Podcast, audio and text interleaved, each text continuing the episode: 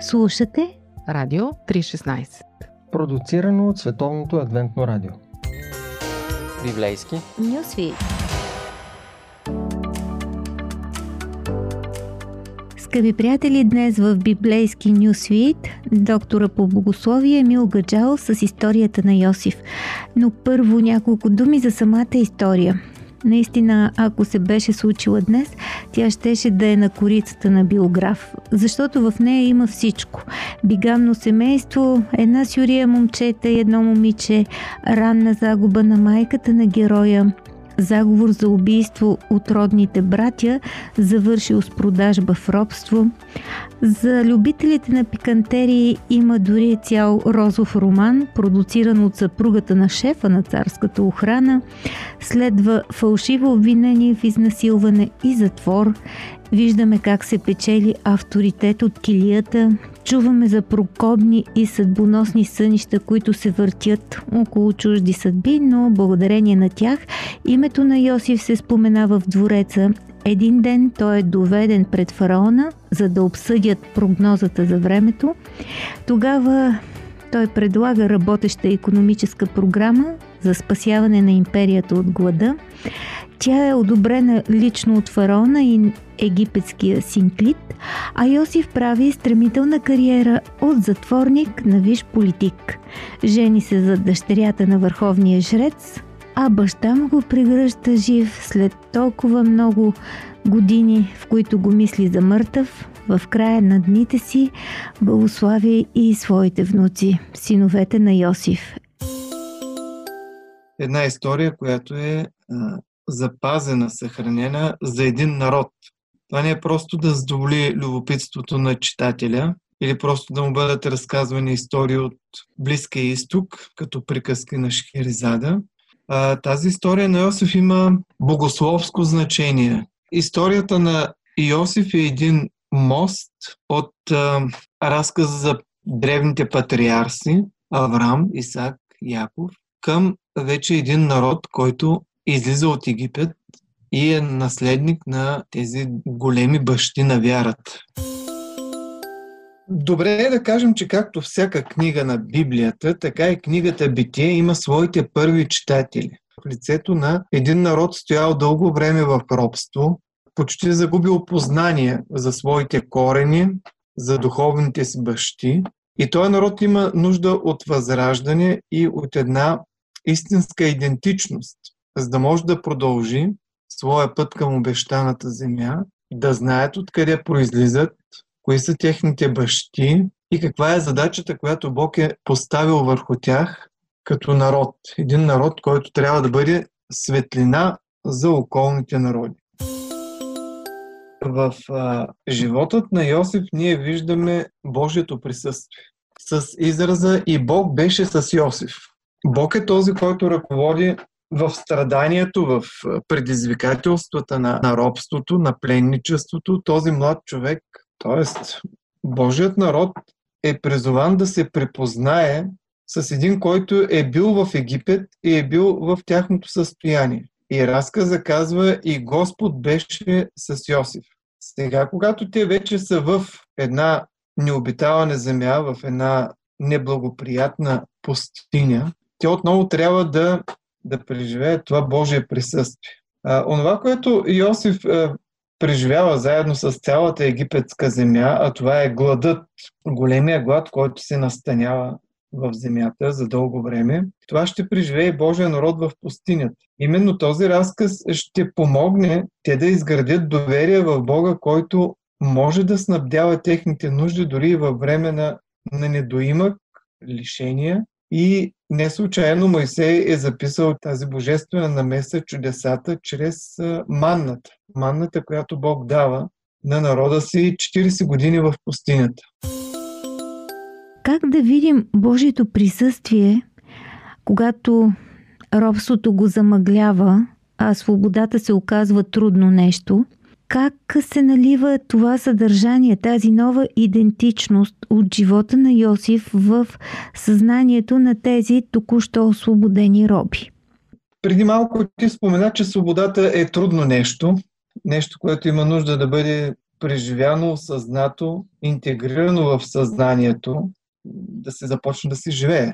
През а, такива едни душевни и духовни предизвикателства ще преминат и израелтяните. Този а, освободен вече народ ще трябва да бъде учен последователно и години наред, да, да се научи, че той е свободен народ. Да, ние тук може да видим дори как се учи тази свобода. Има няколко критични моменти, когато липсва храна или вода, умората надделява и тогава хората се бунтуват, дори са готови да си убият водачите. Правят го може би от отчаяние, повече от всичко искат да се върнат там, в сигурността. А, сигурността, която е здраво свързана с робството. Една сигурност за тогавашния човек, а и за съвременния, е по-важна от неговото а, духовно или а, социално състояние. Тоест, хората са готови да продадат свободата си за сигурност. И тук ние виждаме израелтяните искат точно това. Да се върнат в Египет, да бъдат роби, но да имат подсигурена храна, онова, което са яли, това, което им е предоставила земята около река Нил и тяхното препитание и живот да бъдат подсигурени. Ами то край Нил е много по-хубаво, отколкото в пустинята, да ти кажа. Ами, може би с малки изключения, обикновените, нормалните хора искат да живеят спокойно и от тази страна бихме могли да разберем тези хора, а, защото вярата има за предмет невидимите неща. И тъй като ние не ги виждаме, тези невидими неща, сме склонни да заложим на видимото, от това, което е сигурно. Тъй като никой не е видял Бога, той има нужда да, да го преживее чрез едно духовно познание, чрез Библията, чрез библейския текст, чрез опитностите в своя живот. И тук вече навлизаме в една друга сфера, сферата на, на познанието на Бога и личната среща с Него. В тая връзка отново казваме, че видимото е по-сигурно, познатото, mm-hmm. като невидимото ни плаши и второ, няма нещо видимо, което да ни гарантира всички обещания, които Бог е дал. И тая надежда, за която ние говорим, свързана с второто пришествие на Исус, обещанието за един нов свят, свят свободен от греха, свободен от злото, от смъртта. Ето, този невидим свят на нас не ни е познат. Както израелтяните, ние познаваме света, в който сме израснали, възпитани и тук ни е сигурността. Mm-hmm. Гнездото. Какво да кажем за дискусии по Радио 316? Тук мога да направя е, една иллюстрация. А, когато някой отиде да живее в големия град, София, Пловдив, Варна, обикновено той попада в някои от кварталите. Нали? И с времето той свиква с квартала, обстановката, жилището, мястото, където живее, започва да му харесва.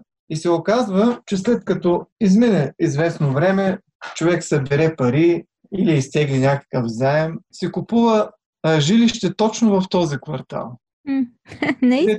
Да, където се е установил, където му е познато, където се чувства сигурен, докато другия, по-хубавия квартал, ако кажем квартала на богатите, на заможните, но... Оранж Каунти. Да. Оранж Каунти е презрян. Да.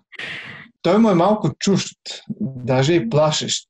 Така че нашите а, слушатели със сигурност се разбират а, този момент. Ние свикваме да живеем, свикваме да живеем там, където сме и това ни създава едно усещане за сигурност и контрол над нашия собствен живот. Държим го в ръцете си.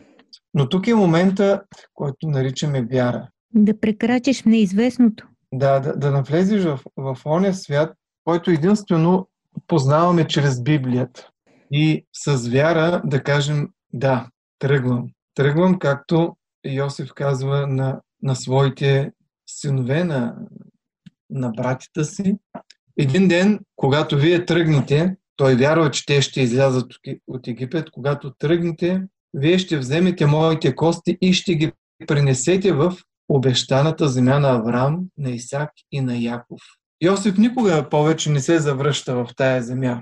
Той е тръгнал като млад човек, може би 16-17 годишен, тинейджър и не се завръща. И въпреки, че е постигнал много в живота си и висок пост на пръв министър в Египет, той остава с тая вяра и надежда, че един ден неговите кости ще се върнат там, където е неговото място.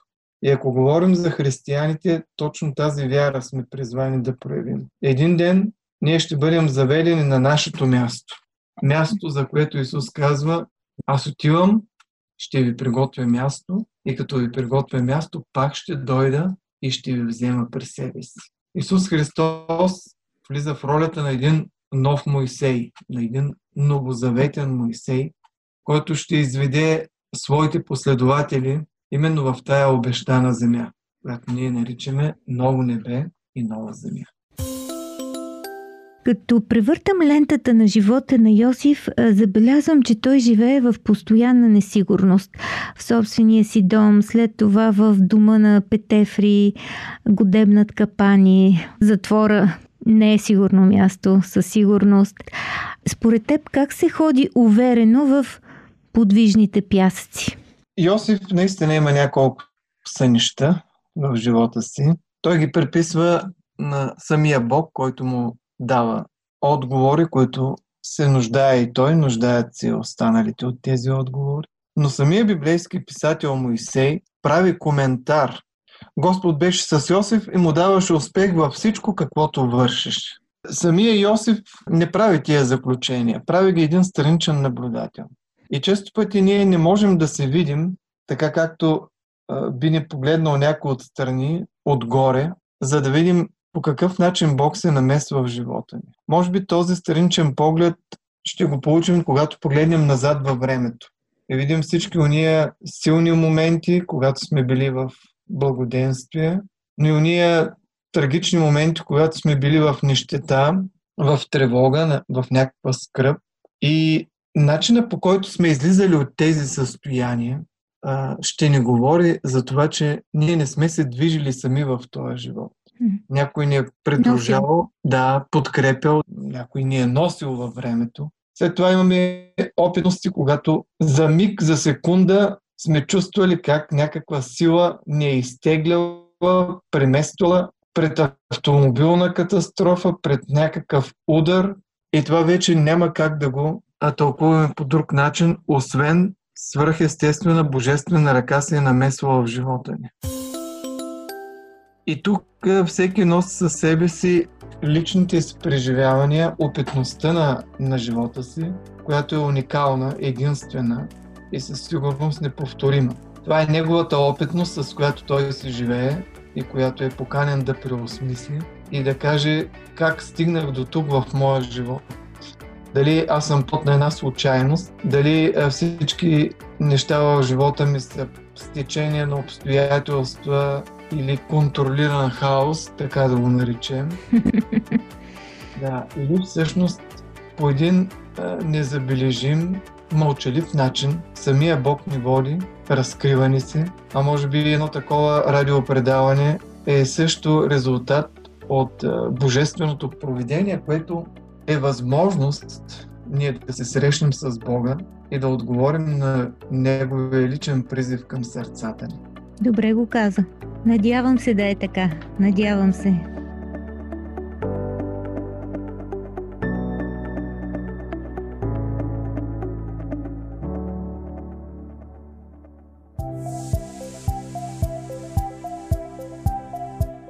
Слушате Радио 316 Продуцирано от Световното адвентно радио. Сайт 3-16.bg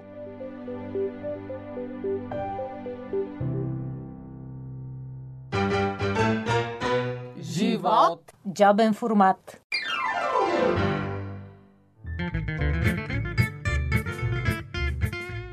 Скъпи приятели, днес в джобен формат гостува Надежда Михайлова – Тя е коуч или на български треньор, може да ни помогне да сбъдваме мечтите си и да бъдем по-близо до това, което искаме да бъдем, дори като родители.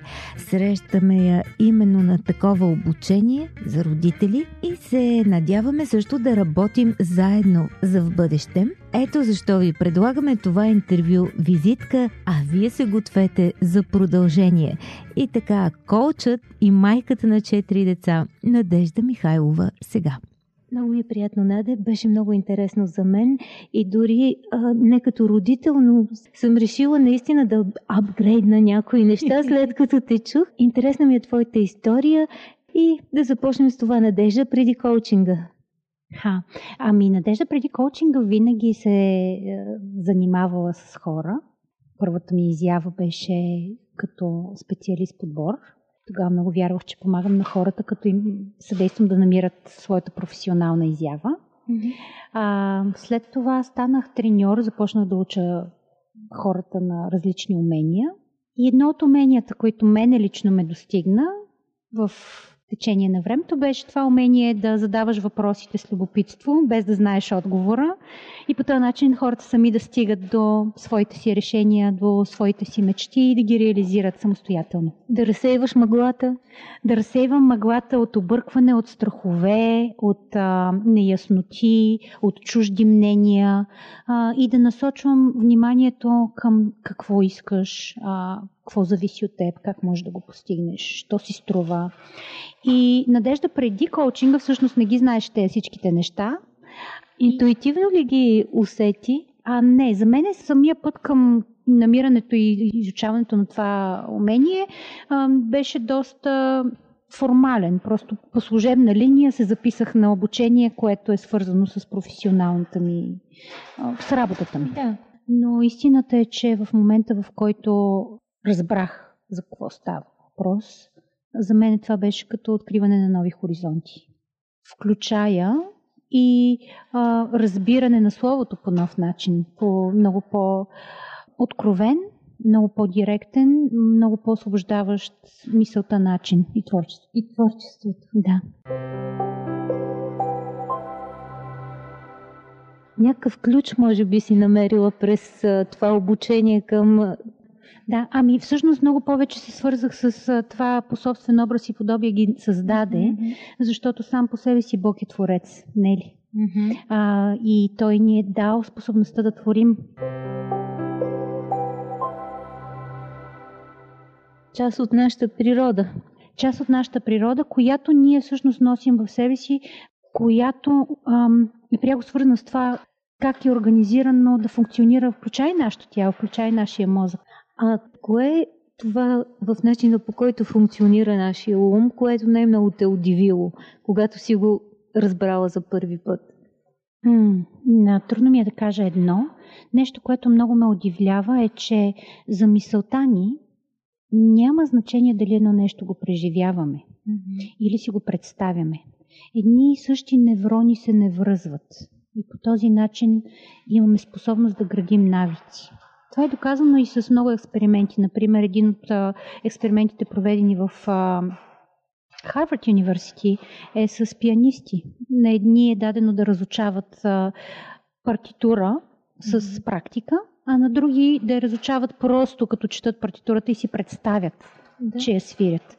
И след това излизат пианистите пред публика и аудиторията не прави разлика кои са били тези, които са можели да практикуват на живо и кои са били тези, които всъщност само са си представили, че свирят на пианто. И това не е единичен експеримент. Има го и с баскетболисти и с много други м- подобни. Ние имаме уникални способности.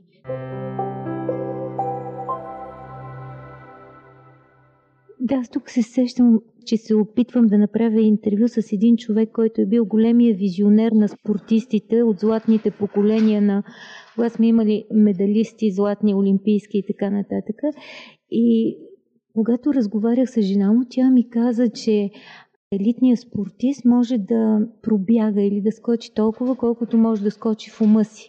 Ако в ума си не може да го направи, той и на състезанието не би могъл. И да. Това правим в коучинга. Всъщност ние съдействаме на хората да направят картина на собственото си позитивно желано бъдеще. Mm-hmm. Ние съдействаме на хората да изградят образ за това как са успешни, как им се получава, mm-hmm. как всъщност могат и кои могат да бъдат. Не само от гледна точка на поведения, не само от гледна точка на постижения материални, ами от гледна точка и на идентичност. Mm-hmm. Какви искат да бъдат като хора? Какъв пример искат да оставят след себе си? И Ориентирано това... към ценности всъщност. Абсолютно. А, базирано на ценности, базирано на това, което е изконно за човека, което е дълбоко вътре в нас, което ни е дадено да изявяваме. Било то любов, било то радост, било то свобода, било то справедливост, а, било то съвършенство. За всяко едно поведение се крие една такава позитивна ценност, която когато открием и живеем от нея, ние сме пълна изява на това, за което сме сътворени да бъдем. Може би късаме веригата на някаква друга изява, която не ни харесва толкова много. Излизаме от а, дяволския кръг на страха, което е най-опасното нещо, в което може да изпадне един човек. А, защото той обикновенно води до опасни престрастявания и ни изолира от всичко ценно. Било то семейство, било то приятели, било то Бог. А, като каза Бог, може ли да ни кажеш едно библейско коучинг послание? Искайте и ще ви се даде, хлопайте и ще ви се отвори. И нещо, което попитаме Надежда преди коучинга. А, Надежда преди коучинга не разбираше, радвайте се и пак се радвайте. Надежда след коучинга знае, че това е основна нейна отговорност. Като човек и като християнин. По пантофи. Предаване за семейството на Радио 316. Скъпи приятели, днес в джобен формат гостува Надежда Михайлова. Тя е треньор за родители в конкретния случай, с други думи коуч. Част от този разговор, разбира се, са и хората, които Надя обучава. Да чуем какво мислят те след края на последната сесия. Един родител не може да каже, че знае какво прави, защото... Добре, започнахте. Всъщност точно за това съм тук, защото чувствам тая нужда да бъда учена как да бъдеш добър родител. Тоест, ние имаме някакъв инстинкт да обичаме децата си, да се грижим. Но може би то е нещо, което е валидно за всички хора в взаимоотношенията. Нали? Да се научиш да уважаваш мнението или нуждата на другия. Някакси децата сме свикнали, че ние трябва да ги командваме. Тоест, ние трябва да взимем решенията, да ги насочваме в правилните неща, без да ги внушим. Да им внушим, да, какво трябва и какво ние искаме, без да чуваме какво те искат. Абе, в днешния ден, честно казано, откривам доста грешки и съм благодарна. Аз винаги казвам на децата си, че съм благодарна, че са станали хора, въпреки моите грешки като родител.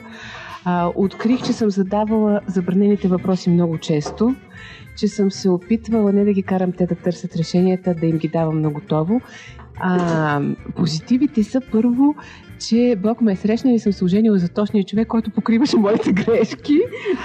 А, и... Добра реклама. да, най-големия позитив, а, че сме успяли, независимо от а, предизвикателствата, грешките, проблемите да изградим приятелство с децата, чието плодове днес аз усещам много силно, когато са големи, далеч. Сладки плодове. Да, сладки плодове. че някой казва горчиво сладки плодове. Никакъв опит нямах. Искра има така благородна настройка. Тя хвали теб, ти нея. И е търпелива. Наговорихте ли се? Не сме се наговорили. Тя е търпелива и за нея възпитанието на децата беше не задължение и не дълг, а тя го направи като малко като на игра го направи. Не се усещаше, че е напрегната. Обичали сме ги.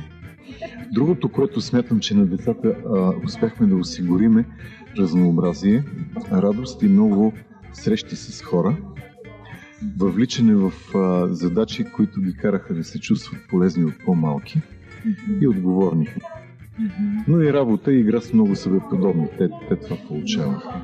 Ролята на общността, може би. Да, Децата трябва да бъдат творчески насърчавани да, си, да се изразяват какво им напира отвътре. Скъпи приятели, на коучинга за родители на Надя, на който присъствах и, и аз, видях, че тя ползва услугите на много сърцат помощник, нейния син, Евгений. Той е на 13, но може напълно да се разчита на него. Раздава материалите и служи като спаринг партньор на майка си в разговорите. Не мога да повярвам, че един тин е толкова отзивчив и откровенно ненатрапчив. Изключително полезен за формата, така че няма да се сдържа и ще попитам Надето за него как го прави. Всъщност днес ти е пълен работен ден и тук си с едно от твоите деца. Възпитателна мярка, наказателна мярка или поощрителна мярка? Ами аз а, харесвам това, което правя а, и искам да направя децата си част от него. М- още повече, че темата е а, коучинг за родители. Mm-hmm. Тоест наказание би било ако а, майка им преподава умения за родители и същевременно а, те стоят някъде си. Та, за, мен за мен това е радост да мога да споделя нещо, което обичам с а, децата си, които най-много обичам. Ние не знаем нищо за твоето семейство. С две думи, а, ами ние сме едно много голямо семейство. А, мама, тати, четири деца и баба. Нямаме куче все още. Но планирате, вероятно. А, устоявам а, с кански сили на напаните, които ме заобграждат от седми член на семейството. А, а, да, ами мисля а, да не го причинявам на бедните същества. Но да, а, ние сме едно много голямо семейство, а, много сме различни, много сме емоционални, много сме динамични, имаме си музикант, имаме си футболист, имаме си творец, а, имаме си учител, имаме си програмист, и си имаме едно малко същество. Най-малката ни дъщеричка ни е ангел, който ни радва всичките. Тя, на Тя е на две. О. Да, съвсем мъничка. Така, Почти че... бебе си имаш. Да. Тя е а, човека с потенциал, който ще ни изненада на къде ще да. потегли. Да завършим с това. Никой не е пророк в собствения си дом. Може ли Надежда да е коуч в собствения си дом, освен че с толкова разнообразни лица, интереси, членове на собственото семейство, имаш изобилие от примери, които можеш да даваш. Колчваш ли вкъщи? Най-добрите ми клиенти са първо аз самата на себе си и след това а, моите деца. Първо, те са наистина най-скъпото, което имаме. Те са във възраст, в която мисълта им твори най-свободно. И с тях, може би, имаме най- най-силна връзка и доверие.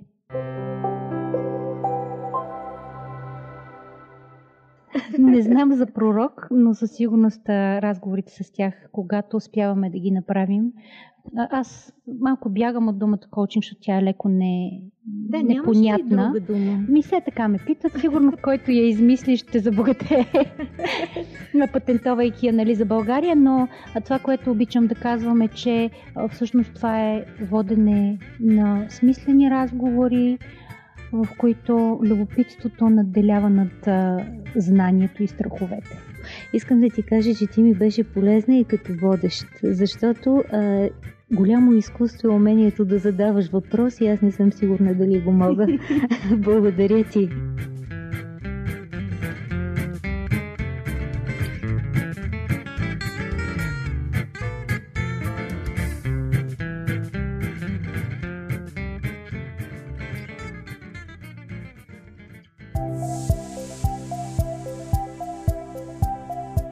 Радио 316. Продуцирано от Световното адвентно радио. Сайт 3-16.bg